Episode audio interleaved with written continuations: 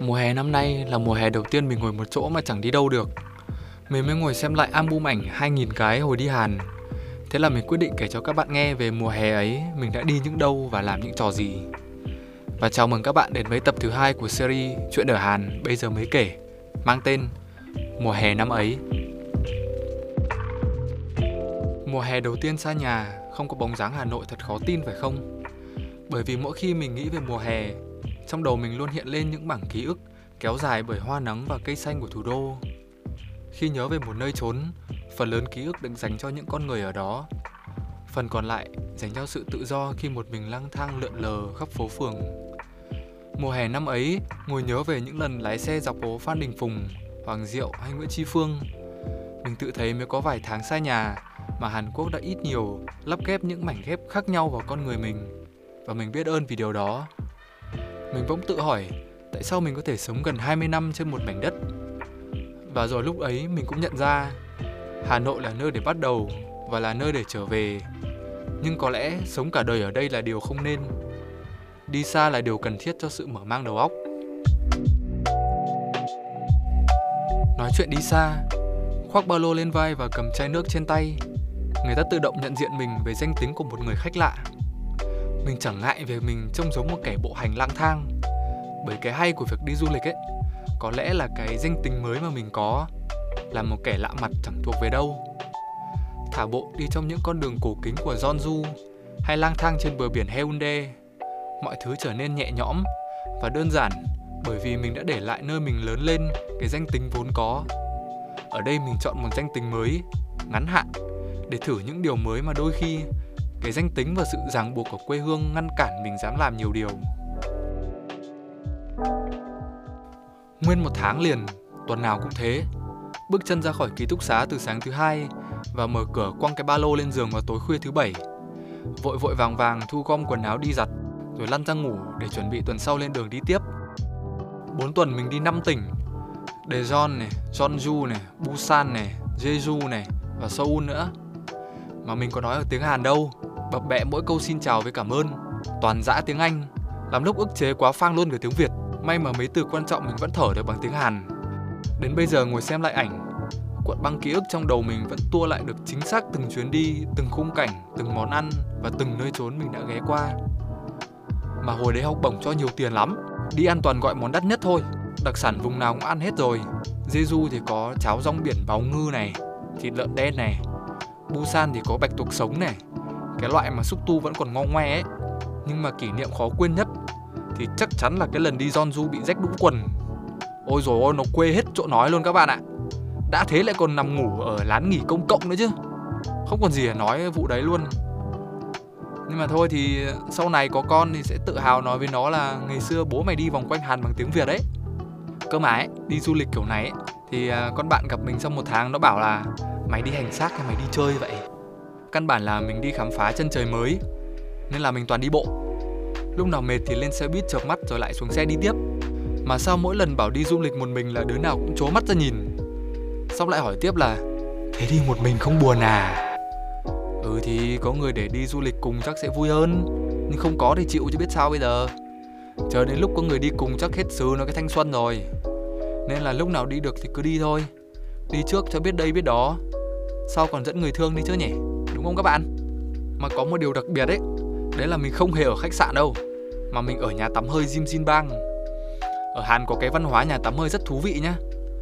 Thường thì cuối tuần mình ngay thấy cả một gia đình tụ tập trong nhà tắm hơi để nghỉ dưỡng, quây quần vui lắm.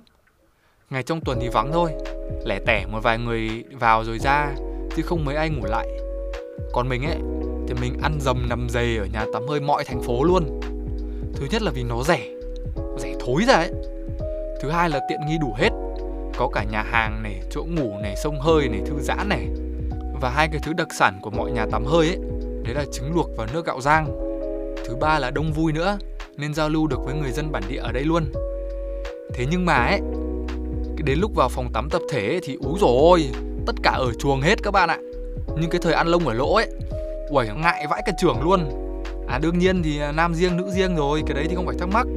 Nhưng mà thôi thôi thì nhập ra tùy tục sống ở đâu thì phải theo văn hóa ở đó thôi đi đến lần thứ hai là chả thấy gì nữa ngay ấy mà Còn chuyện đi ngủ ấy thì ban đầu mình chưa quen với cảm giác nằm ở phòng ngủ tập thể giữa toàn những người xa lạ nên mình chui vào hộp ngủ thì cũng kín đáo phết.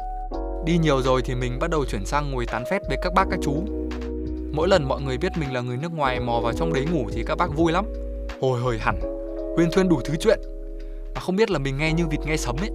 Có hiểu cái đếch gì đâu. Gật đầu vâng dạ các kiểu này nọ thôi. Quay trở về với thực tại và nhìn lại một mùa hè ngổn ngang vẫn chưa kết thúc. Mình thấy có những vấn đề vẫn đang xảy ra hàng ngày những thứ bảy chủ nhật quay cuồng từ sáng đến đêm vì ghi hình hay tức phát rồ lên vì MC bùng sâu mà vẫn phải nghĩ cách chữa cháy. Mình lại nhớ về mùa hè năm ấy rong ruổi khắp nước Hàn. Ngồi trên máy bay, ngồi trên xe buýt và mang theo hết những phiền toái, những chăn trở đổ bỏ đi. Bước chân trên miền đất lạ, ta thấy mình tự do tự tại giữa một cộng đồng không biên giới. Và có đi xa, bản năng trong mình mới để mảnh ghép gọi là nhà cất lên tiếng nói rõ ràng nhất. Tập này kết thúc ở đây nha. Và để kết thúc tập này thì mình xin tặng các bạn bài ca tuổi trẻ đúng với tinh thần vác ba lô lên mà đi. Cảm ơn các bạn đã lắng nghe. Hẹn gặp lại các bạn vào chủ nhật tuần sau và chúng ta sẽ tiếp tục series chuyện ở Hàn. Bye bye.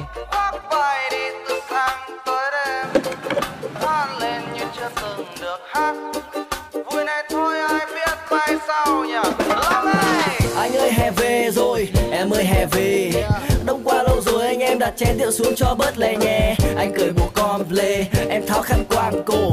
Anh tạm rời bàn làm việc cùng em xuống phố đón mùa phượng nở. Em ơi lên xe mình đi thôi, đời mình khi chế lúc vội. Bao lâu rồi ta không nghỉ ngơi, để thân thể réo hụt hơi. Tuổi trẻ có được bao nhiêu nào, chớp mắt đã ba mươi rồi. Lần cuối mình ngồi với nhau từ khi nào mà vẫn phải chờ đợi. Ơi loài người này rất vội. Em ơi cứ sống sao cho mình thấy vui. Sống như ta chưa từng được sống cầm bàn tay nhau đi qua đêm dài. Oh. trên này mình cùng nhau khoác vai đi từ sáng tới đêm. Hát lên như chưa từng được hát. Vui này tôi ai biết mai sau. Em ơi đời loài người này ngắn lắm. Cứ chi ai ôm hết âu lo. Sống như ta chưa từng được sống. Cầm bàn tay nhau đi qua đêm dài mai này có ra sao? Thì em hãy nhớ bao nhiêu sầu lo sẽ qua màu. Mọi chuyện sẽ ổn thôi, khi ta còn yêu đời. Bao nhiêu gian nan sóng gió cũng khó ngăn cho đôi môi ta nở nụ cười mà ông ơi, cuộc đời này còn dài được bao lâu? Đôi chân ta đã đưa ta lang thang đi xa những đầu. Chớp mắt tuổi trẻ rồi cũng sẽ trở thành ngày hôm qua. Nên ta cứ sống vui đi vì hôm nay đang trải qua những ngày đẹp nhất trong cuộc đời. Rồi đã có những lúc thất vọng chán trường mà nước mắt chưa buồn rơi. Đã vui được mất, từng đánh cực tất vào cuộc chơi rất nhiều lần vấp ngã, nhưng vẫn bất chấp tất cả không chịu buông xuôi. Sống trên vai cho tuổi thanh xuân không tiếc nuối. Quay trên này mình cũng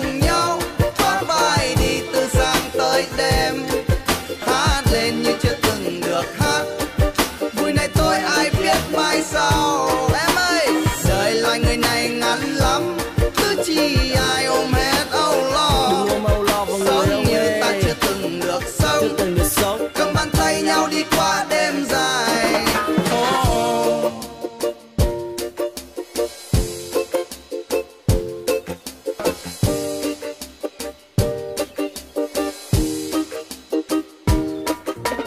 em ơi, lo chi ngày dài, chỉ cần chúng ta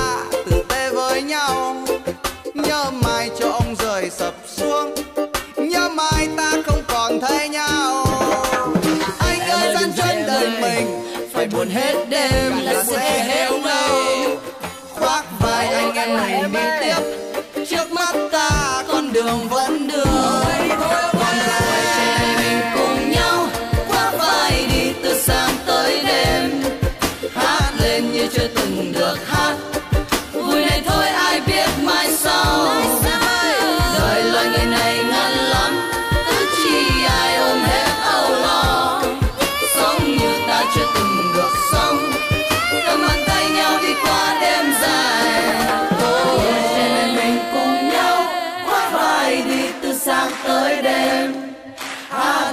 chưa từng được hát vui này thôi ai biết mà.